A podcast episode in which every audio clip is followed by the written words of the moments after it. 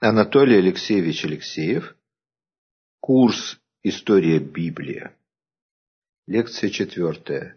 Вавилон и Библия.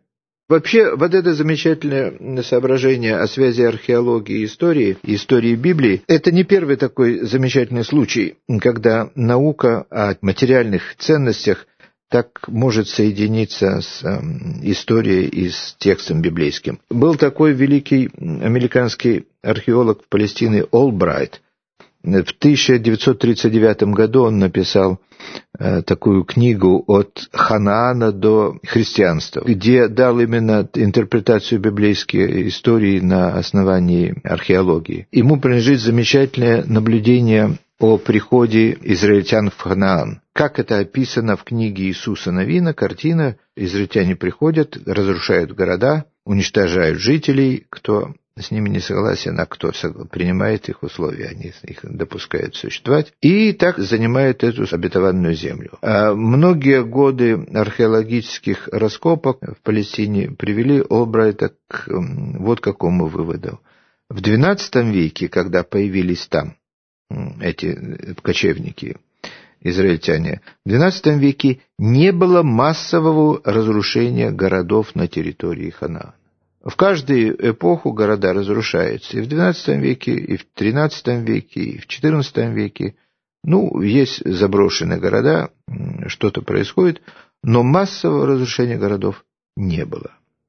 Значит, картина, описанная в книге Иисуса Новина, представляет собой тоже такую литературную гиперболу, как вот и в случае с Давидом и Соломоном их царство получается, описывается с преувеличением историческим, так и в случае овладения Палестиной. Кочевники, конечно, были ниже по уровню своего экономического и культурного развития, чем оседлые жители Ханаана. Придя в новые для них условия, они заняли свободное пространство между городами. В истории мы неоднократно видим, как удачно сочетается старая городская культура с культурой кочевников.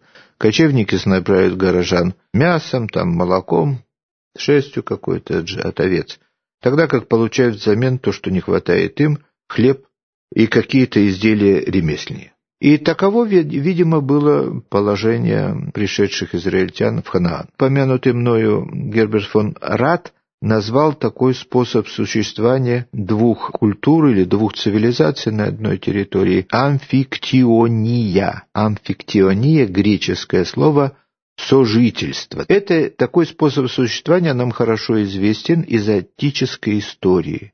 В истории Аттики существовали города-государства, которые имели независимое существование, воевали между собой, может быть, вели торговлю, но, безусловно, их интересы совпадали в поддержании религиозного культа. Скажем, Дельфийский храм Аполлона охранялся всеми участниками этого союза. Вот это мы называем амфиктиония, согласное существование разных народов на одной территории. Таким же образом предложил и фон Рад понимать вот эти материалы, на которые обратил внимание Олбрайт. Так и здесь, в этом случае, который я только что смотрел, вот э, датировка западной стены храма, она помогает понять э, характер правления царя Соломона. Другая интерпретация этого же материала, происхождение основного корпуса библейских текстов, принадлежит современнику и соотечественнику Конрада Мартину Ноту. Он обратил внимание вот на что что поразительным образом книга Иисуса Новина, в которой описывается торжество и совершение завета, заключенного между Богом и Авраамом в 12 главе, Авраам становится верным Богу, а за это получает Ханан, землю обетованную, исполнение этого обещания не вошло в Пятикнижие. Оно выделено от него и попало в раздел старших пророков. То есть книга Иисуса Новина прямо описывает вот этот заключительный момент.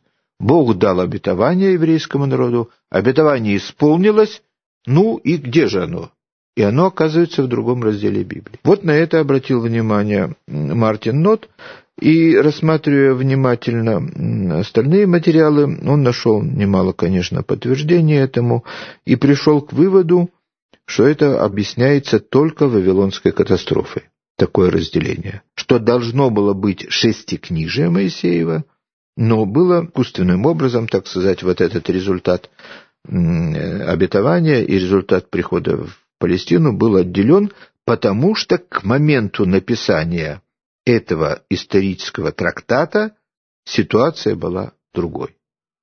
А ситуация была катастрофа. Еврейская вот эта цивилизация пережила катастрофу 587 года. Эта катастрофа окрасила всю дальнейшую историю еврейской цивилизации совершенно в другой цвет и дала другой характер. Потеря земли обетованной в общем оказалась полной.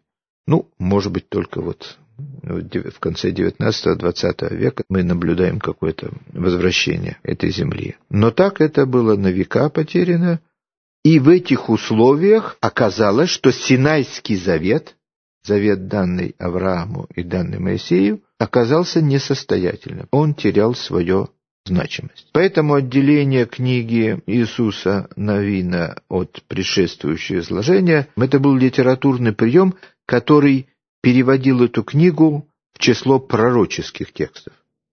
Почему он и входит в число пророческих книг?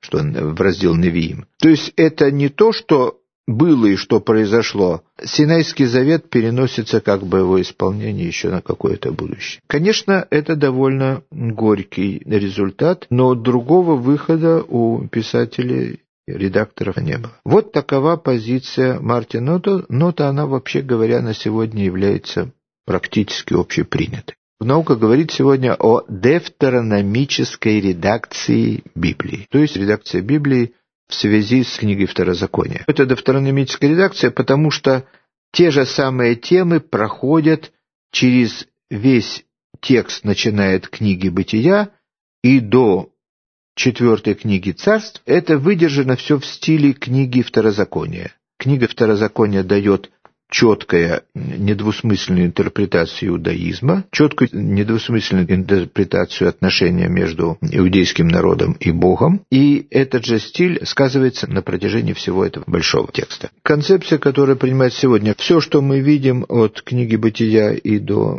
конца четвертой царств, это было по каким-то источникам составлено, написано в Вавилоне и разделено вот таким образом. Выделено отдельно Пятикнижие, а все последующие в книге пророков. Последние десятилетия принесли новое развитие этой концепции. Вавилонская империя падает под ударами персов. Это произошло в 560 году, когда Кир захватил Вавилон, и бывшая Вавилонская империя стала персидской. Имя Кира упоминается тоже в книге Исаии как будущего освободителя народа, и действительно, персидская политика сильно отличалась от политики вавилонских царей. Они поделили империю на 22 области, которые во главе каждой области был поставлен сатрап, 22 сатрапии. Некоторые сатрапии большие делились еще на более мелкие области. Политика была такова. Каждая сатрапия должна управляться по собственным законам и собственным обычаям. То есть Персидская империя через несколько лет после своего возникновения превратилась федеративное государство, то, что по-нашему говорить. Каждая область имела свое собственное законодательство, свои обычаи, но подчинялась верховному управлению в Вавилоне и выполняла свои обязанности, которые полагалось. Этим достигалась более гибкая система управления – большая связность интересов, не нужно было постоянно действовать на военной силой, потому что интересы сатрапии и центра во многих случаях совпадали.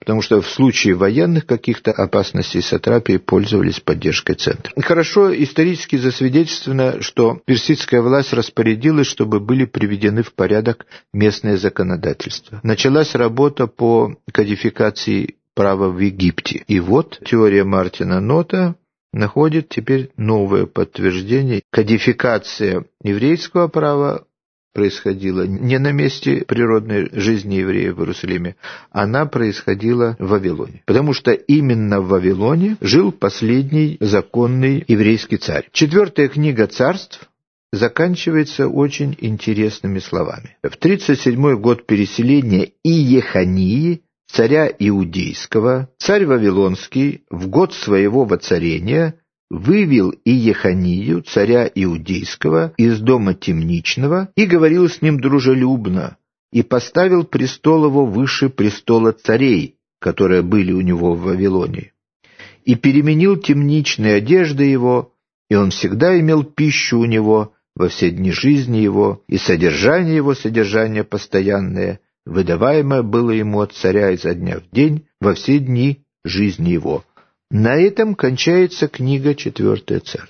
Эти слова могли быть написаны только в Вавилоне и только после того, как это произошло. И, по-видимому, все предшествующее должно было быть написано в это же время, в результате вот этих событий. Здесь точно указывается 37 год переселения Ихании. И Ихания был захвачен в плен еще в 597 году при первом нападении Вавилона на Иерусалим. Так что 560 год это точная дата для этого события.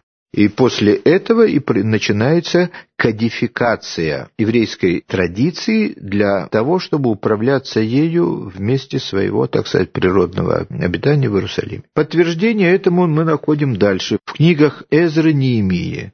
Книги Эзры Неемии описывают события, уже которые произошли после восстановления храма, как писец Эзра пришел с книгами какими-то в Иерусалим, и как были собраны люди все и читали священное писание. Тогда собрался весь народ, как один человек на площади, которая перед водяными воротами, и сказали книжнику Эзре, чтобы он принес книгу закона Моисеева, который заповедал Господь Израилю. И принес священник Эзра закон пред собранием мужчин и женщин и всех, которые могли понимать, в первый день седьмого месяца, и читал из него на площади, которая перед водяными воротами от рассвета до полудня, перед мужчинами и женщинами и всеми. Книжник Эзра стоял на деревянном возвышении, подле него стояли разные лица, не перечисляются, я пропускаю, и весь народ слушал и понимал.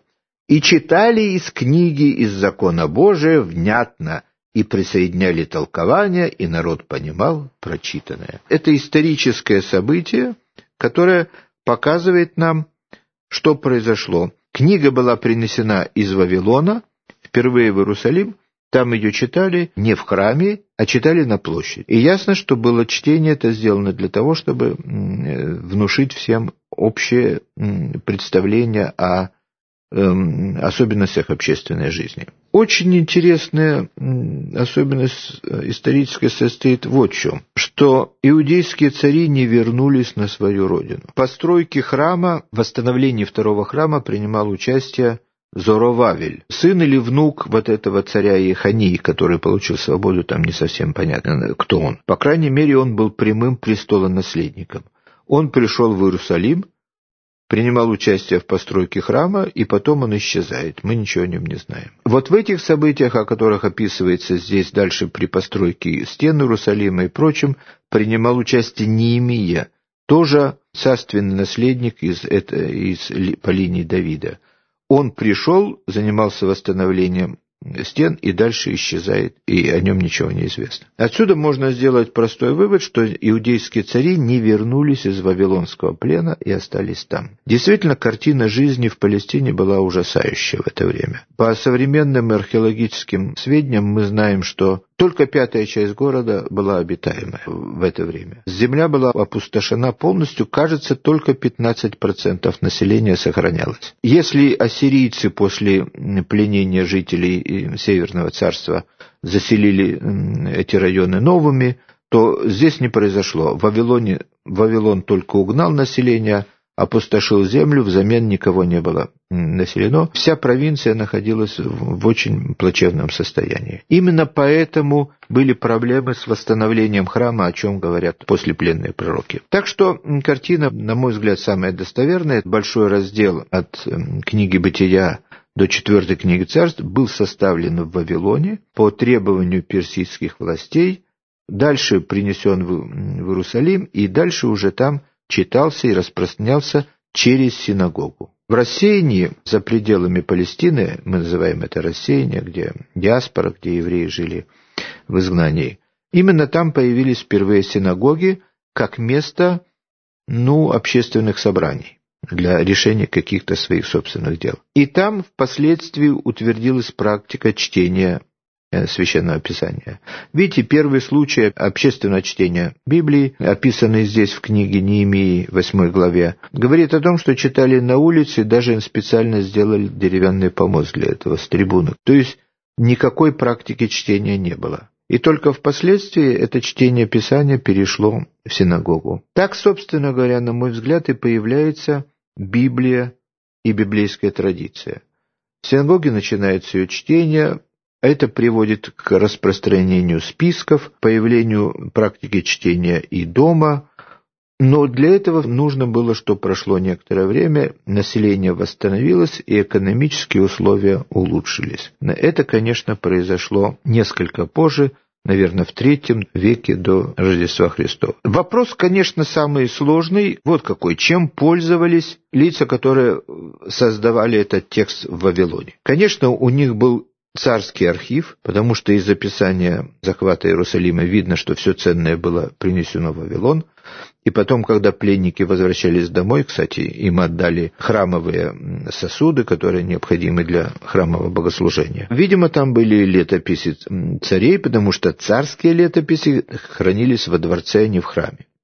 На эти источники мы находим ссылки в некоторых местах Библии. Например, несколько раз упоминаются летописи царей иудейских, летописи царей израильских, книга к брани Господних, книга праведности. Вот это источники, которыми пользовались наши авторы в Вавилоне для того, чтобы восстановить Библию. Они могли быть написаны только на кожаных свитках. Никакого другого материала, конечно, не могло быть. Потому что если бы они были написаны на глиняных табличках, их вряд ли бы смогли перевести в Вавилон или стали бы перевозить. Видимо, они были на кожаных свитках. Но часть традиции могла существовать в устной форме и даже не фиксироваться до той поры. Ну, например, вот э, в, посмотрите, в числах 21 главе, 15 стихе есть такое очень э, странное стихотворение, которое для нашей поэзии не кажется чем-то обычным. Вот отправились сыны Израиля, остановились в одном месте, отправились дальше к восходу солнца, отправились отсюда, остановились в той части Арнона в пустыне, которая течет вне пределов Амарея.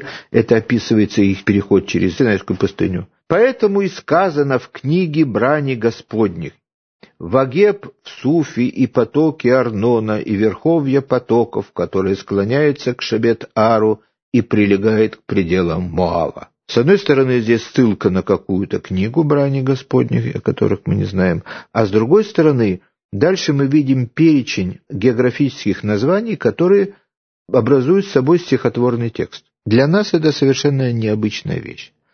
А для древней традиции это нормально, потому что таким образом запоминаются исторические обстоятельства. Стихотворение – это одна из лучших мнемотехнических форм. Важные сведения часто имеют стихотворную форму. В этом историческом материале, о котором мы говорим от книги Батия до четвертой книги царств, встречается более 50 стихотворений. Из них, например, стихотворную форму имеют «Божие проклятие змею» после грехопадения, «Женщине» и «Адаму». Ной проклинает Хама и благословляет Сима и Яфета в стихотворной форме. Мельхиседек благословляет Афрама в стихотворной форме. Ревека благословляет своих детей в стихотворной форме. Встречается песнь победы, песнь колодцы, загадки, которые задают Самсону, и он сам их спрашивает, тоже в стихотворной форме. Это материал древней устной традиции, одна из э, форм сохранения очень древних сведений. В Библии сохраняют иногда очень древние сведения. Например, э, в книге «Бытия» рассказывается о том, как Авраам и его племянник Лот делят между собой землю. И Лоту достаются земли плодородные за Иорданом. Это было еще до уничтожения Содома и Гоморры. И похоже, что речь идет еще о тех временах, когда не было Мертвого озера. Мертвое озеро возникло за 60 тысяч лет до нашей эры. Так что там есть какие-то очень древние сведения. Описание горы Синай, например, совершенно точно географически. Там находится очень большой источник подземной воды около этого места. Это единственная гора в округе, на которую можно взойти. А на все другие нужно забираться с помощью альпинистского снаряжения. И она действительно была действующим вулканом, поэтому описание встречи Бога и Моисея на этой горе в облаках и молниях, это тоже соответствует действительности. Этот вулкан прекратил свое действие 10 тысяч лет назад. То есть сведения, э, содержащиеся в Библии, есть очень-очень древние, когда никакой письменности не было, и тем не менее они до нас дошли. На что я еще хочу особо обратить внимание, в Библии в этих местах встречаются символ веры, который тоже мог иметь устную форму. Например, в 26 главе книги Второзакония говорится, как совершать жертвоприношение. И здесь идет такой текст. «Ты приносишь священнику жертву, священник возьмет, поставит перед жертвенником Господа своего, ты же скажи пред Господом Богом твоим. Отец мой был странствующий арамеянин, и пошел в Египет, и поселился там с немногими людьми, и произошел там от него народ великий, сильный, многочисленный. Но египтяне худо поступали с нами, и притесняли нас, и налагали на нас тяжкие работы, и возопили мы Господу, и вывел нас Господь из Египта своею силою великою, рукою сильную и мышцою простертую, и дал нам эту землю, и так далее, и так далее. Это 26 глава книги Второзакония. В шестой главе книги Второзакония говорится вот о чем. «Когда придет твой сын и спросит, кто мы такие, ты ему скажи такие слова, «Отец мой был странствующий рамейный» и так далее, и так далее. Вот это место в науке называют историческим кредо. Ну, вот для христиан символ веры произносится каждый день в богослужении, где перечисляются основные положения веры. Основным положением веры является вот этот исторический символ о том, что мы происходим Авраама и по обетованию получили эту землю. Это открытие, которое было сделано в науке XX века. Наука XIX века рассматривала Библию как исторический источник. При этом терялась внутренняя связь элементов. Просто собрание каких-то кусков, которые по разным причинам историческим собираются вместе. Наука XX века, вот в лице своих лучших представителей немецких ученых фон Рада и Мартина Нота, она стала рассматривать Библию как богословский труд, соединяя разные по происхождению элементы в единое целое. Так появилась, в общем, наука библейского богословия, которая, собственно, XIX век не знал.